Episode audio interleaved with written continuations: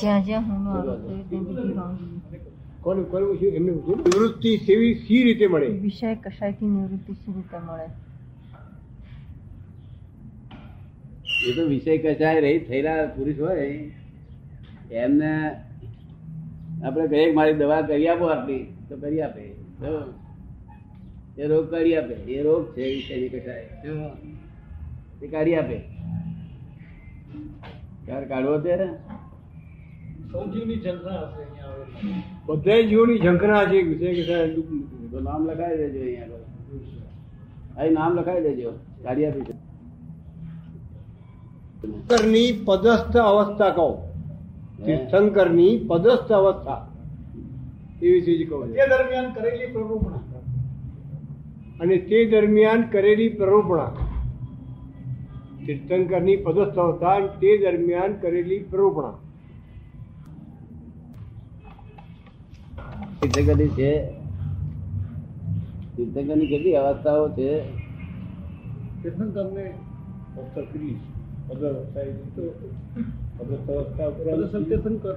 કેવળ જ્ઞાન પ્રાપ્ત થયા પછી? આ કેવળ જ્ઞાન પ્રાપ્ત થયા પછી? આ કેવળ જ્ઞાન પ્રાપ્ત થયા પછીની પછીની અવસ્થા. અવસ્થા અવસ્થા. તીર્થંકર પદ તીર્થંકર પદ મળ્યું ત્યાર પછી. ઓહો કેવળ જ્ઞાન પછી? તીર્થંકર પદ બોલ્યા પછીની અવસ્થા માગો એવું? જે દરમિયાન એમનું તત્વ ચિંતન તે પ્રરૂપણા. તત્વની પ્રરૂપણા તત્વનું ચિંતન એ શું શું કેવી રીતે શું હતું એ સમજાવો છો. પ્રભુ ભગવાને નવ તત્વ કયા? મહાવીર સ્વામીએ નવ તત્વ કયા? બધા બધા ભગવાન. પછી મોક્ષ માર્ગનું પ્રદાન કર્યું પ્રાયશ્ચિત માર્ગ બતાવ્યો. મોક્ષ માર્ગ પ્રાયશ્ચિત માર્ગ બતાવ્યો. હવે તીર્થંકર થયા પછી એમને ચિંતન બિંતન આ વિચાર વિચાર ના હોય એમને. એ વિચાર તો એમના મનમાં ઉત્પન્ન થાય ભૂતગલમાં તે પણ એક સમય વર્તી વર્તી હોય કેવું? સમય વર્તી અટકે નહીં કોઈ જગ્યાએ. અને સંસારીનો વિચાર છે દસ દસ મિનિટ પાપા કલાક જે મત ભર્યા કરે ગોળની પાછળ. એમ તમે કરે એવું હોય એમનો વિચાર અટકે નહીં સહજ ભાઈ, કેવું? અને એ પોતે વિચારને જોયા કરે. તો કેવા જ્ઞાન એટલે શું? કશું વિચારવાનું નહીં, કશું ચિંતવાનું નહીં, કેવું? પોતાના સ્વરૂપમાં મગ્ન, અને તે યથાર્થ ચારિત્ર, કેવું? યથાર્થ ચારિત્ર, તો. આ એમની પદસ્થ દશા. તો આપ સમજમાં આવે છે? અત્યારે એ યથાર્થ ચારિત્ર થતું નથી. કારણ કે કાળની વિચિત્રતા લઈ યથાર્થ ચારિત્ર સુધી હું પહોંચ્યો તો ખરો. પણ પણ હાથમાં નથી આવતું. કાળને લઈને. બીજી કઈ વાત કરો? ભગવાને બતાવેલું મોક્ષ માર્ગ સમજાવો. ભગવાને બતાવેલો મોક્ષ માર્ગ સમજાવો. મોક્ષ માર્ગ. જીવને કઈ રીતે મોક્ષ મળે? દાન શીલ તપ અને ભાવ ઉપર કહો. દાન શીલ તપ અને ભાવ. મોક્ષ સી રીતે મળે એ જે સમજાવ્યું જ્ઞાન દર્શન કાર્ય ને તપ. આ મોક્ષના ચાર પાયા. પણ કે વાંચવા જ દાડો વરે નહીં. એ તો જેનો મોક્ષ થઈ ગયેલો હોય જે મુક્ત ભાવમાં વર્તતા હોય, જેનો જેને કસાય ભાવ છેવટે મુક્ત ભાવ ના વર્તતા અને કસાય ભાવ છે તે પોતાના કંટ્રોલમાં રહેતા હોય, તો ત્યાં આગળ તમે જાઓ, તો એ તમને પ્રાપ્તિ થઈ શકે. બાકી પોતે પોતાના આધારે પ્રાપ્તિ જ ન થઈ શકે. તો પોતે પોતાના આધારે કરવા જાય, તો લાખ અવતારે કશું મળે નહીં. જેની પ્રાપ્તિ છે, તેની પાસે જઈએ તો આપણે પ્રાપ્ત થાય. સમજાય છે આપને? મિથ્યાત્વ ભાવ ગુણ સ્થાનકથી ચોથા ગુણ સ્થાનકે જીવ કઈ રીતે આવી શકે? ચોથા ગુણ સ્થાનકથી ચોથા ગુણ સ્થાનકે જીવ કઈ રીતે આવી શકે? કયા ભાવથી પહેલા ગુણ સ્થાનકથી ચોથા ગુણ સ્થાન કેવી રીતે આવી શકે? હા. એ છે ને પહેલા ગુંઠાણામાંથી સીધો ચોથા ગુંઠાણા જાય છે. બીજો ત્રીજો બધા પડવાઈ ગુંઠાણા છે કે સાથે પણ ચોથા પ્રસાદન અને હવે સીધો ગુંઠાણો જાય છે ચોથામાં.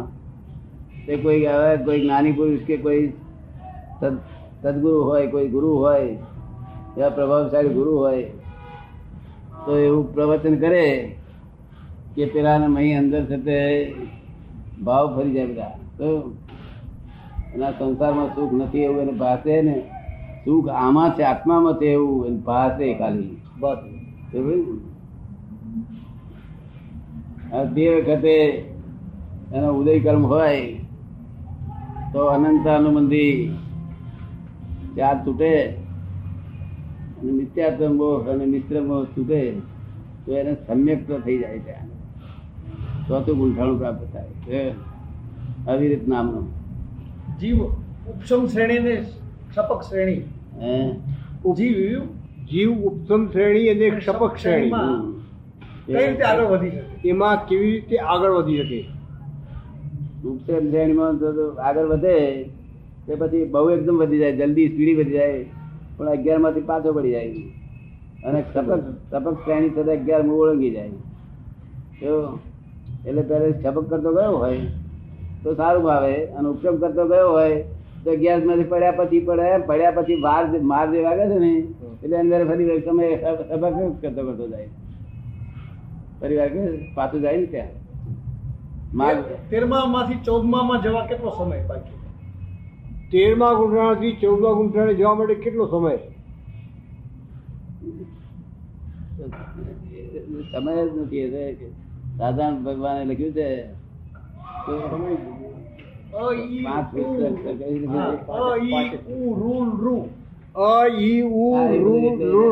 એનો એ સમય જ નથી. અને તે જ મોક્ષમાં જાય છે. તો તેરમાંથી અહીંથી ઉઠ્યા કે મોક્ષમાં જાય છે. એને તે આ પાંચ અક્ષર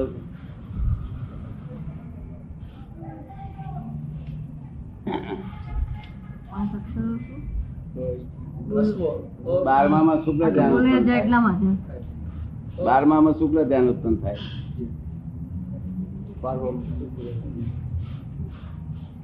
પેલો પાયો બે, બીજો પાયો બે, બારમામાં શુક્લ ધ્યાન ઉત્પન્ન થાય. અને અને ત્રીજો પાયો થાય ત્યારે તેરમું થાય. ચોથા પાયા મોક્ષ ચોથો પાયો ચૌદમું ગુંઠાણું બે હાથે હોય.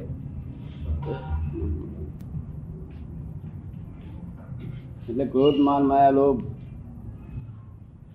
તો કંટ્રોલેબલ હોવા જોઈએ કંટ્રોલેબલ કોને કહેવાય? ક્ષીણમોહ અવસ્થા. શું કે છે. ક્ષીણમોહ અવસ્થા. ક્ષીણ- ક્ષીણમોહ અવસ્થા કેવી ક્ષીણમોહ અવસ્થા? કહો. સિંહમાં તો અમારી અવસ્થા છે જો તમને સમજણ પડે તો. અમારી અવસ્થા છે જો આપને સમજ પડે તો. સમજાવો આપ સમજાવો કે. તો સર્વસ્વ પ્રકારનો અમારો મોહ ફ્રાય થઈ ગયેલો છે. શું કહ્યું? મોહ બે પ્રકારના.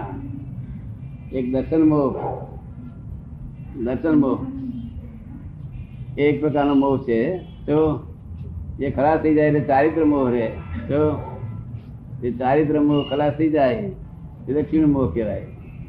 અમારો ચારિત્ર મોહ આટલું આ રહ્યું છે કપડા એકલા. આ ક્ષીણ મોહમાં આટલી કમી ના છે. એટલે એટલે કેવું જ્ઞાન અટક્યું? શું થયું?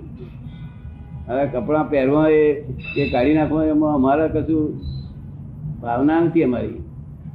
પણ અમારે એની મેરે નીકળી જાય તો જ છોડાય નહીં છોડાય નહીં અમારે. શું કારણ જ્ઞાની થયા પછી જ્ઞાન થયા પછી અહંકાર ઉડી જવાથી ત્યાગ કરી શકે નહીં અને ગ્રહણ પણ કરી શકે નહીં. શું કહ્યું? એટલે ત્યાગા ત્યાગ સંભવે નહીં. એટલે એની મેરે ખરી પડે. અગર તો કોઈક લઈ લે ગજ કપડાં બજારમાં તો મને વાંધો નથી? બજારમાં કાઢી લે બધા કપડા. તો મને શરમ ના આવે? એટલે આટલાનું વાંકે બધું બંધ અટક્યું છે બધું આ. આટલું જ વાંકે. આપણને વાંધો એ નથી. મને નિરંતર મોક્ષમાં જરૂર છું. શું નિરંતર તમારી બાવીસ વર્ષથી સમાધિ આ દેહની દેહની પાડોશી તરીકે રહું છું. આ દેહનું માલકી પણ એક ક્ષણ થયું નથી. આ માઇન્ડ, મનનું માલકી પણ નથી થયું. આ વાણીનું માલકી પણ થયું.